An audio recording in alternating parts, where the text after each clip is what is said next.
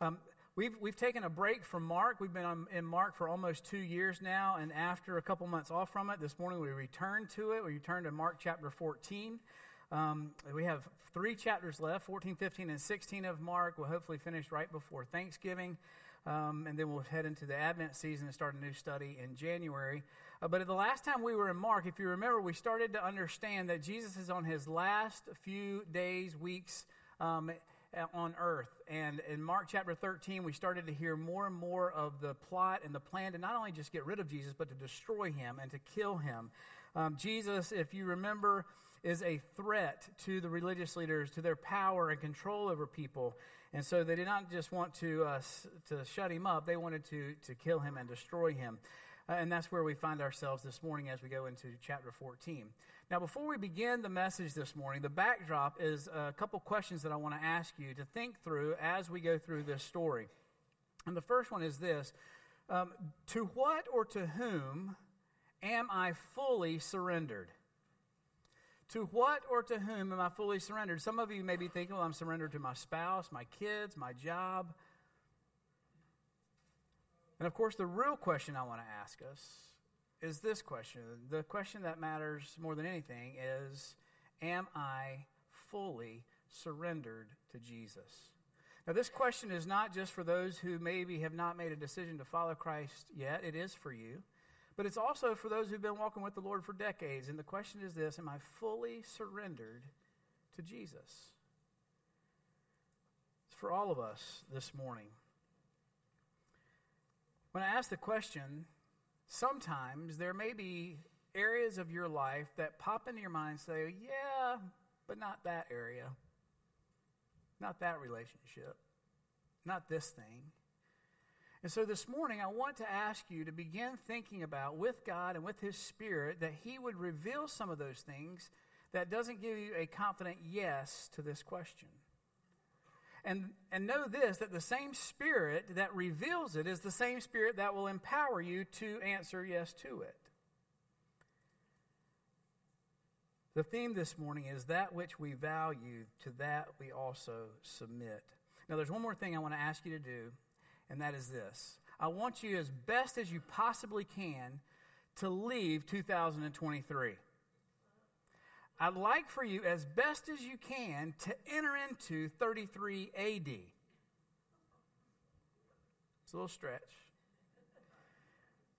It's essential, I believe, for, particularly for this story, for us to get into the context, uh, to maybe even put on the clothes that they're wearing, to see the things that they would have been seeing, to hear the things they would have been saying, but even more particularly in this passage, to smell the things they would have been smelling as we look at Mark chapter 14. And our desire in that, and the desire to enter into the context, is not only that we would understand it more fully in our minds, but that would resonate in our hearts and then be able to live out through our hands and through our feet. And that's our purpose and goal as we approach this passage in Mark chapter 14. The title of the message is Broken and Spilled Out. Before we go any further, let's go to the Lord in prayer. God, we do thank you for this morning, and I, um, I do too love Sunday mornings. I love that you give us a place, set aside a time to be with other believers, to be encouraged, to sing songs of praise, to rehearse in our minds your truth, and as Seth said, your promises.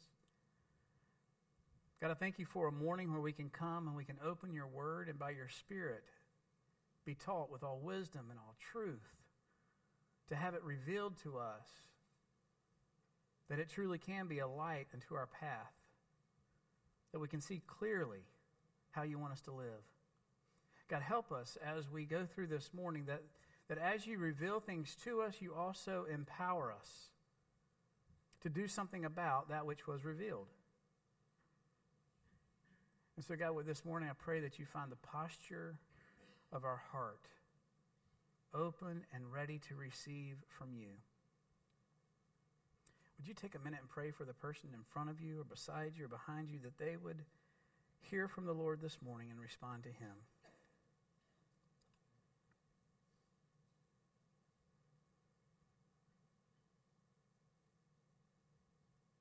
In Jesus' name, amen. If you have your Bibles, you can turn to Mark chapter 14. We're going to read the first 11 verses of Mark chapter 14. now, the Passover and unleavened bread were two days away, and the chief priests and the scribes were seeking how to seize him, Jesus, by stealth and kill him. For they were saying, Not during the festival, otherwise there might be a riot of the people. Now, while he was in Bethany at the home of Simon the leper and reclining at the table, there was a woman, there came a woman with an alabaster vial of very costly perfume of oil, a pure nard. And she broke the vial and poured it over his head. But some were indignantly remarking to one another, Why has this perfume been wasted? For this perfume might have been sold for over 300 denarii and the money given to the poor.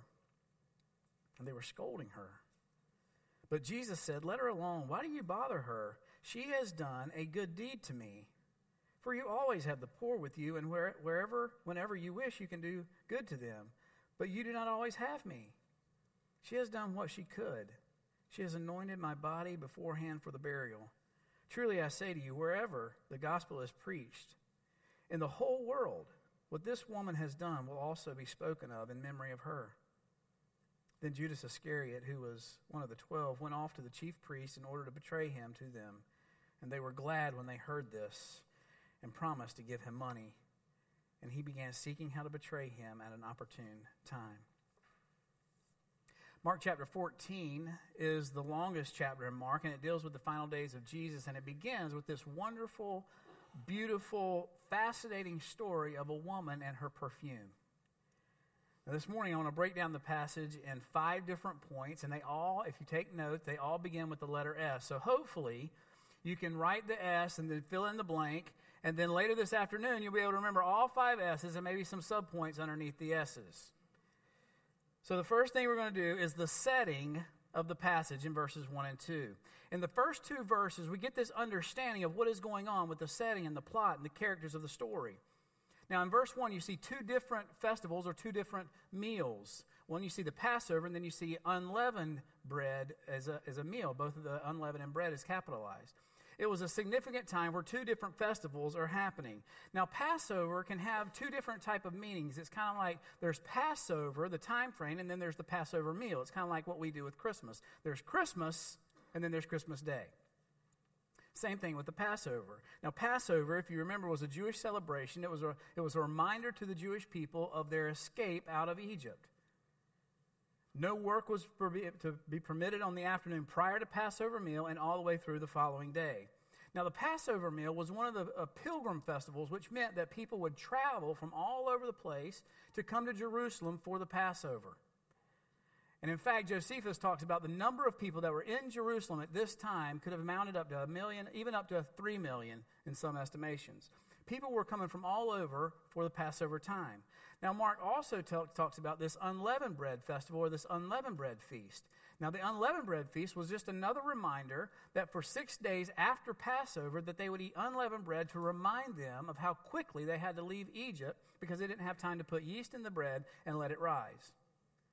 And so they celebrated these two things back to back, these two festivals, feasts, right back to back.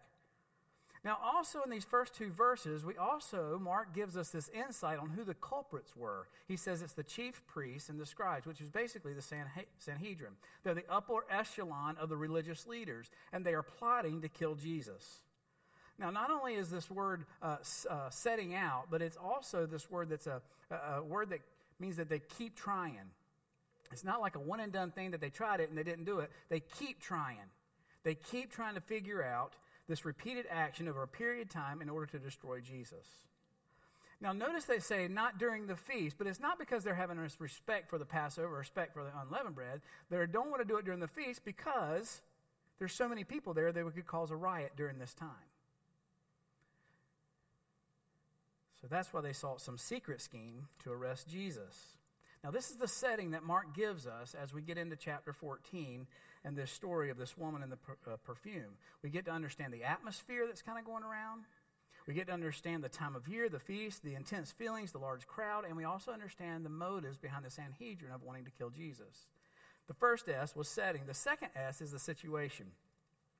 Now, starting in verse 3, we start to unpack this story just a little bit more.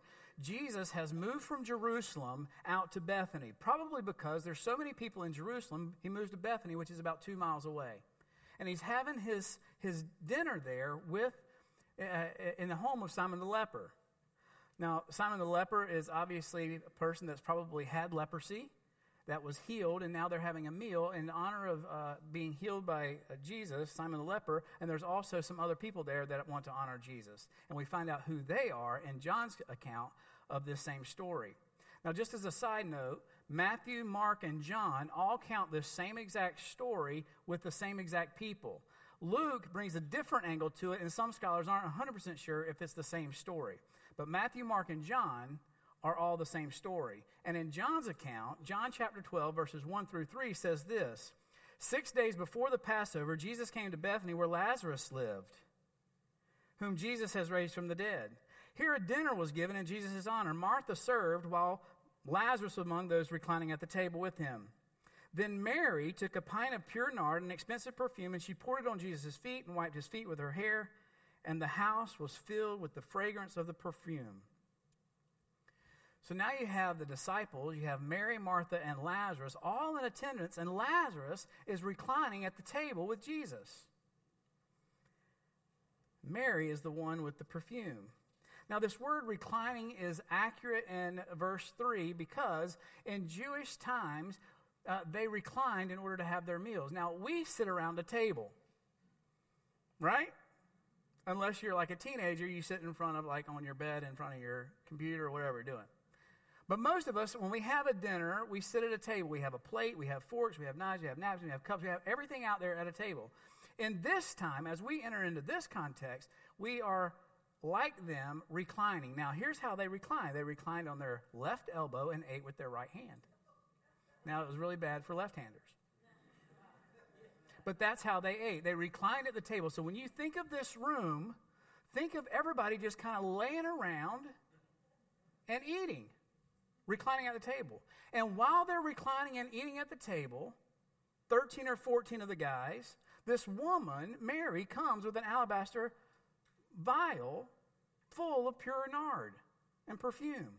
Now, an alabaster jar looked something like this. It was a long, had a, a kind of a bowl at the bottom, traditionally, and a long, slender top with no handles, capped at the top. Inside this jar, Mark says it was pure nard. Now, I haven't been to anywhere where I can go now and buy a bottle of pure nard. So, what is it? Pure nard is a, uh, an oil, an aromatic oil that's been extracted from a plant primarily in India, which re- the reason is why it's so expensive. These people are in the Middle East. Now, not only that, it was made from this flour of the choicest kind of flour. Now, Mark gives a very interesting word. He says it's pure nard, meaning that it's faithful and it's genuine. It's not the knockoff stuff. Scholars say that this, this vial, this alabaster jar, held like 12 ounces. Now, if you go to buy perfume today, you'll see you'll buy like one ounce up to maybe four ounces. This is like triple the time, uh, the size, 12 ounces of pure nard, aromatic oil in all probability, most women did not have this as in their home. It was way too expensive. So, how did Mary have it? Some scholars believe that it's been passed down from generation to generation and added to, and it was an heirloom. It was part of their heir. Now, what was custom about this is that as people entered into the house, they would sometimes get a basin to wash their feet, like we've heard about before, and they would also have a few drops of this pure nard dripped on them, either their feet or maybe on, the, um, on, their, on their wrist or even on their, uh, on, their, on their head. Only a few drops. But that's not what Mary did. Mary, it says, she broke the vial and poured it over his head or on his feet, the whole jar. Now, seeing this in verse 4, some were indignantly remarking. This is the crux of the situation. Now, this word indignantly. Here's the, I love word pictures. Here's the picture that you see of the people looking at, at the lady and Jesus in this scene. Indignantly. The word indignantly has this word picture of a bull about ready to stampede, pawing the ground, ready to come at you. You ever seen that? Maybe from a spouse? Your kids? They're not just upset or disappointed, but they were mad and angry and ready to charge. And who was it that were all fired up?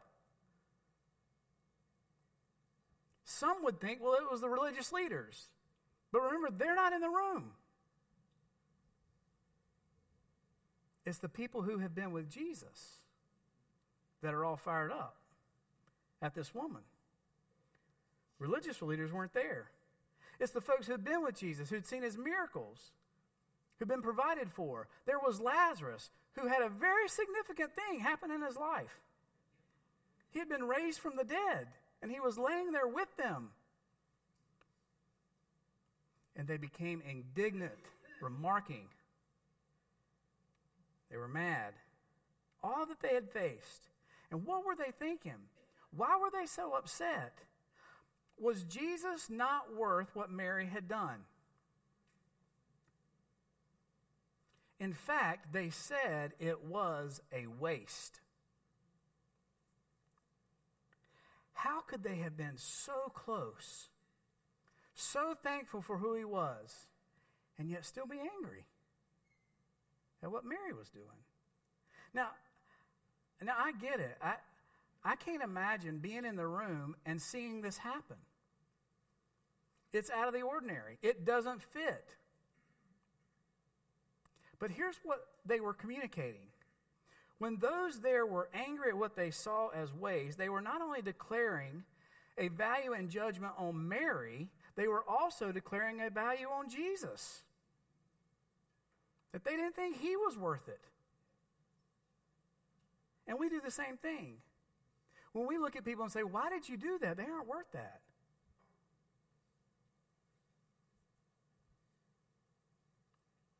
Her tenderness and compassion and worship stand in striking contrast to Judas and the others saying, What are you doing? So that leads us to the third S, which is the sacrifice of this woman. Now, in verse 5, we start to understand a little bit more about what Mary had in this alabaster vial. The Greek text says that it was worth 300 denarii. Now, 300 denarii, as is mentioned over here uh, uh, in the passage, is it's worth a year's wage.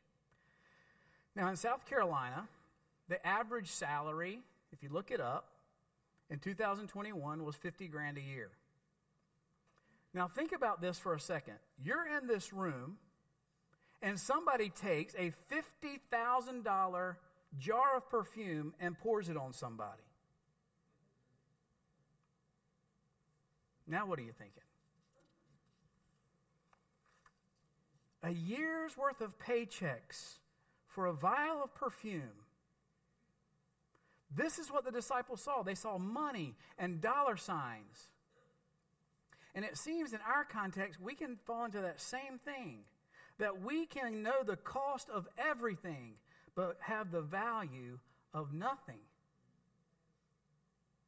And the verse 5 speaks to that as well. The disciples thinks the money should be, uh, uh, perfume be sold, and the money given to the poor. Now, two things I want to say about that. The first thing is this Jesus even is reflecting from Deuteronomy that's saying, yet yeah, you're always going to have the poor. And so taking care of the poor is the right thing to do. It's what you're supposed to do.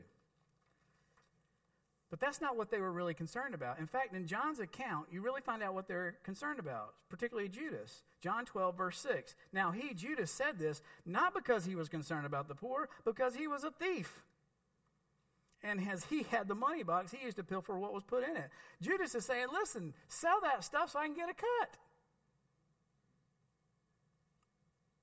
That's a waste to pour it on Jesus. He wasn't concerned about the poor, he was in to get something for himself. Just as a side note, do you, do you ever think if you were one of the 12 or the 11, Do you ever think this ever came up with Judas before? Like, there's something about that guy. He's always counting the money. Why didn't they say something before now? Where was the accountability for Judas? We'll look more about that in verses 10 and 11.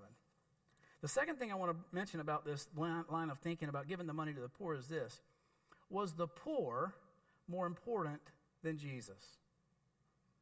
That's basically what it's coming down to. Was the poor more important to Jesus? Did they deserve the money more than Jesus deserved the anointing? These men, especially Judas, they were scolding her. Now, think about this for a second. The disciples who've walked with Jesus and seen Jesus do all kinds of incredible things, they are telling somebody to stop worshiping Jesus. And here's the crazy part if it's not crazy enough already. Whose perfume was it? It wasn't theirs. It was the woman's perfume. So let her do with it what she wants to do with it. Why were they so concerned? That's why Jesus stepped and said, Stop. Don't bother her. She is doing a good thing for me. Now, this word good, this word good has two meanings in the New Testament. There's two different Greek translations. There's a good, meaning that it's morally right to do. And then there's good, kalos, which means a uh, fine thing, lovely to do that is, has built charm into it. It's extravagant. It's more than just doing the right thing that's good, it has a charm built into it. And that's the word Jesus uses. A true love produces lovely things. Love does not only do good things, love does lovely things. So let me ask, let me just stop and ask for you to reflect on yourself. What kalos, what, what good, lovely thing have you done for and with Jesus lately? Not just the good and right, obedient thing, but the lovely thing, the beautiful thing, the attractive thing, the thing that has charm built into it that's extravagant. Jesus defends this woman because that's what she was doing. And he, he said, You're always going to have the poor with you. But I'm not always going to be with you. In fact, it's just going to be a few more days. This woman knew her love for Jesus was greater than the criticism of others. And it begs our question today Is my love, is my love for Jesus greater than the criticism of others? Thinking about this passage this week, the Lord brought two words to my mind, and it's this word sacrifice and courage. Sacrifice and courage. If somebody were to ask you when you left here today, what is courage? Where does it come from? When do you need it? What's the opposite of courage? Many say the opposite of courage is fear. And where does fear come from? Where did Mary's courage come from? Think about this. Mary's courage came from her confidence in who Jesus was and what he had done for her. And so does ours. Can you really have genuine sacrifice without genuine courage? There's no doubt most times we are tempted to play it safe in our faith with Jesus. And many times it takes courage to believe before we even lift a finger. Just like this woman, we have to agree that she had to know and believe who Jesus was, be totally convinced, totally convicted, in order to have the total courage that she had to do what she did. So remember this a quote Courage is the application of conviction. How is your courage? How is your conviction?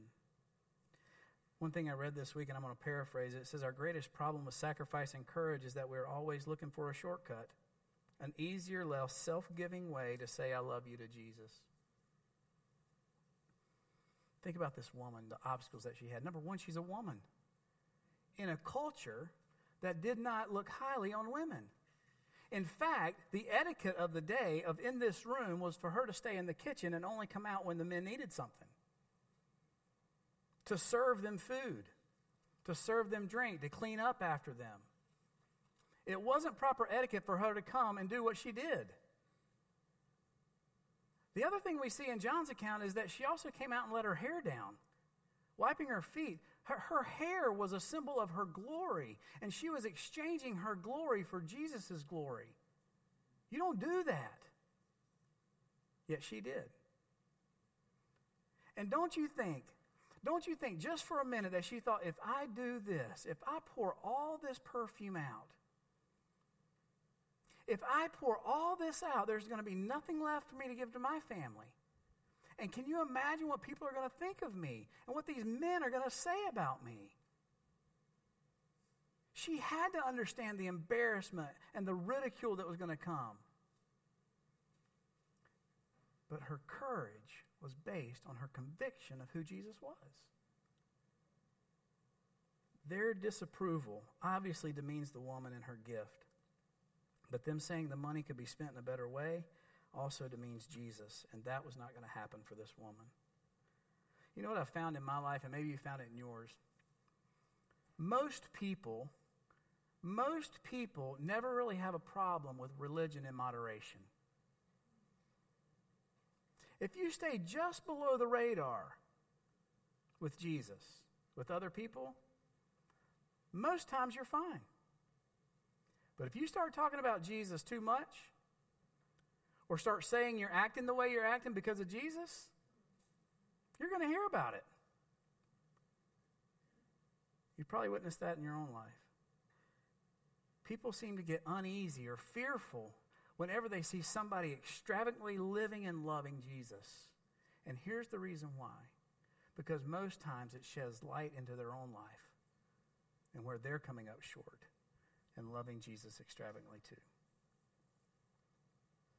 So we've got the three S's the setting, the situation, and the sacrifice, and now we get into the symbol. Now, symbol is just something that happens that uh, kind of uh, gives the story and helps it resonate in your heart in your own life. An analogy, something that connects. And the first thing is this symbol of worship. Jesus says she has done what she could. In other words, she's given all she had. It's the same thing that Jesus talks about with the widow's mite. She puts two thin coins in, and she, Jesus says she's given all that she had. Same type of thing. This act of, of worship, this act of pouring it all out, this emptying of the perfume is a symbol of this woman giving all she had to the worship and honor of Christ. It causes us to examine what is wasteful in our life and what is worshipful in our lives. Now, this doesn't come out in the passage like concretely or even written, but it's there. And that is the symbol of smell. Can you imagine just for a minute what the room smelled like? Or even as you walked by the house, what the road may have smelled like. Remember, this is a lot of perfume that's been poured out. Can you imagine? When I was a kid, my I would stay out and play all day long. All day long. And if you don't believe me, my mom and dad are on the back row. You can ask them. And I would come in, and sometimes I would come in for dinner at night, and the, and the, and the, the kitchen is full of smells. And sometimes the smell would be like stewed cabbage. And it, and it smelled horrible. But then my dad would come in and be like, cabbage. Same smell, two different responses, right? Same smell, two different responses. Same exact thing that's happening in this room with Jesus and Mary. Same smell, two different responses. Jesus, don't stop her. The guys breathe it in and we're like, ah, oh, this is a waste. Jesus found the aroma pleasing. The others found it repulsive. Reminds me of what Paul wrote in 2 Corinthians chapter 2 verse 15 about our lives that God that God wants our lives to be a pleasing aroma to him and to the world around us. Our whole lives. Every last drop that we have in our alabaster vial is to be pleasing aroma to him. That's why Jesus says, don't stop her. There's another symbol, and it's a symbol of her burial. In verse 8, he says, She's anointed my body beforehand. Now, Jesus knows that his death is coming up and it's going to be a quick death, and in all probability, that he was going to be executed and they were going to take his body. Uh, if it wasn't for Joseph of Arimathea and the others, they were going to take his body and just throw it out with the other criminals where the dogs were and everything else. But Jesus says, This woman has anointed my body for burial before I die. Most scholars believe two, three days later that when Jesus is hanging on the cross, because there is so much perfume that has been poured out, that he's sitting on the cross in the midst of the worst evil that's ever been done, past, present, and future. That Jesus, in the midst of that, can smell the perfume. And that even the guards around can probably smell the perfume. And it's a moment where Jesus can say, It is worth it grace and truth, worship of me, it's worth it. That's why he says, let her alone. She's done good for me. And that's what happens in our lives. When we're broken and spilled out, other people will smell it. Does it smell like stewed cabbage? Or is it a pleasing aroma to the Lord? It's also a symbol of the gospel. Verse 9 says, Truly I say to you, wherever the gospel is preached in the whole wide world, what this woman has done will also be spoken in memory of, of her. Isn't that a wonderful, powerful statement Jesus says about this woman? I want it said about me. That whenever you think of Matthew, whenever you see a picture of his face, you immediately think of the gospel. You think of how much he loved Jesus. This woman and her story is a symbol of the gospel. It's a picture of the grace she experienced in her life that she was willing to pour out to let him know. It's also a picture of the gospel in the sense that Jesus was God's treasure very expensive that was broken and poured out on the cross. The suffering and the sacrifice. Why? For the pleasure of his Father. One author said this He believed Jesus, Jesus believed that the good news would go all around the world and with the good news would go the story of this lovely thing done with reckless extravagance, done on the impulse of the moment, done out of a heart of love. The question is will that be lived on through you and me? The final verses of the story, the last S, in verses 10 and 11, is the sellout of Judas. It says that Judas saw all this, he saw all of it. He says, I want no part of it. I'm going to go sell him out. And he went and found the chief priests. And how did they respond? They said they responded to Judas and they were glad. Why? Because that Judas gave them the inside track that they needed to plot to kill Jesus. And notice this too Judas gets his money, his motivation to get paid we know that it's 30 pieces of silver to sell out Jesus. Not very much. Let me ask you is there an amount for you that you would take to sell out Jesus? See, it's one thing to identify with the woman and the desire to pour all our hearts out. But Judas is also in the story. And we have to ask ourselves is there any area in my life that I'm selling out for something cheaper? In his greed and wickedness, he resolves to betray his master, the one he had followed for three years, to sell him to the Jews and the religious leaders. So let me ask you as we close up what resonates? What do you think about? Where are you in the room? What are you smelling? What are you hearing? What's the Lord saying right now to you? Is there inside you, I want to be like the woman, a spontaneous act of giving it all to Jesus? Here's what we can conclude from the story. If love is true, there must always be a certain extravagance to it. I want to close with three questions.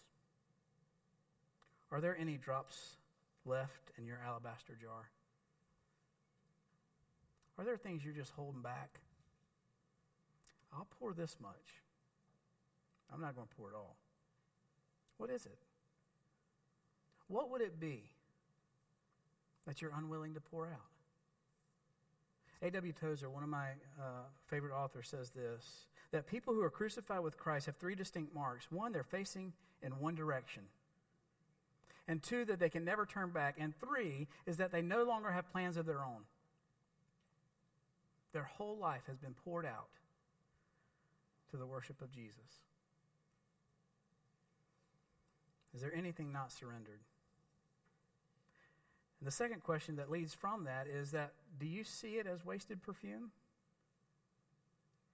In, in the story, do you see it as wasted perfume? In other words, is Jesus worth it? Is my pouring out my life to Him worth it? Not for me, but is He worth it? I read a quote this week says this The honor of heaven will more than make up for the contempt one receives on earth. The honor of heaven will more than make up for the contempt one receives on earth. The last thing is this is your picture attached to people's memory of the gospel. What are people going to remember about you? Will it be similar to what people remember about this woman? Is your picture attached to their memory of the gospel? We started with this question. I want to end with this question Am I fully surrendered to Jesus? Seth and the team are going to come, and I'm going to leave us some time. Susie's going to play a little bit for us just to think. Ask God to reveal by His Spirit anything from this story. Anything from the setting to the situation to the sacrifice to the symbolism to the sellout. Anything that God wants to bring to light in order for us to have the conviction that will be applied through courage to pour out our lives before Him. Let me pray for us. God, I thank you for this passage. I thank you for this time. God, you know what is going on in the hearts and mind of every person here and every person watching online.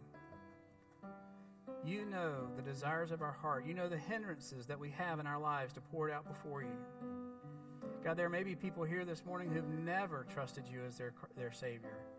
They've never given their lives to you. And this morning, we pray that this will be the morning that they, they desire to be poured out to you because you're worth it, because of what you've done for them. And God, for the rest of us here who are believers, who've walked with you maybe for a long time, I pray, God, that you would help me and everyone here to hear your still small voice to say, What about this, Matthew? What about that area? What about that thing? Pour it out. Pour it out. And God, I thank you for Jesus being the extravagant gift for us that was broken and spilled out for us. And God, may in the same way we be broken and spilled out for you for your glory, for our good, and for other people's benefit. In Jesus' name. Take a minute and pray with the Lord for just a minute, and Seth will close us in song.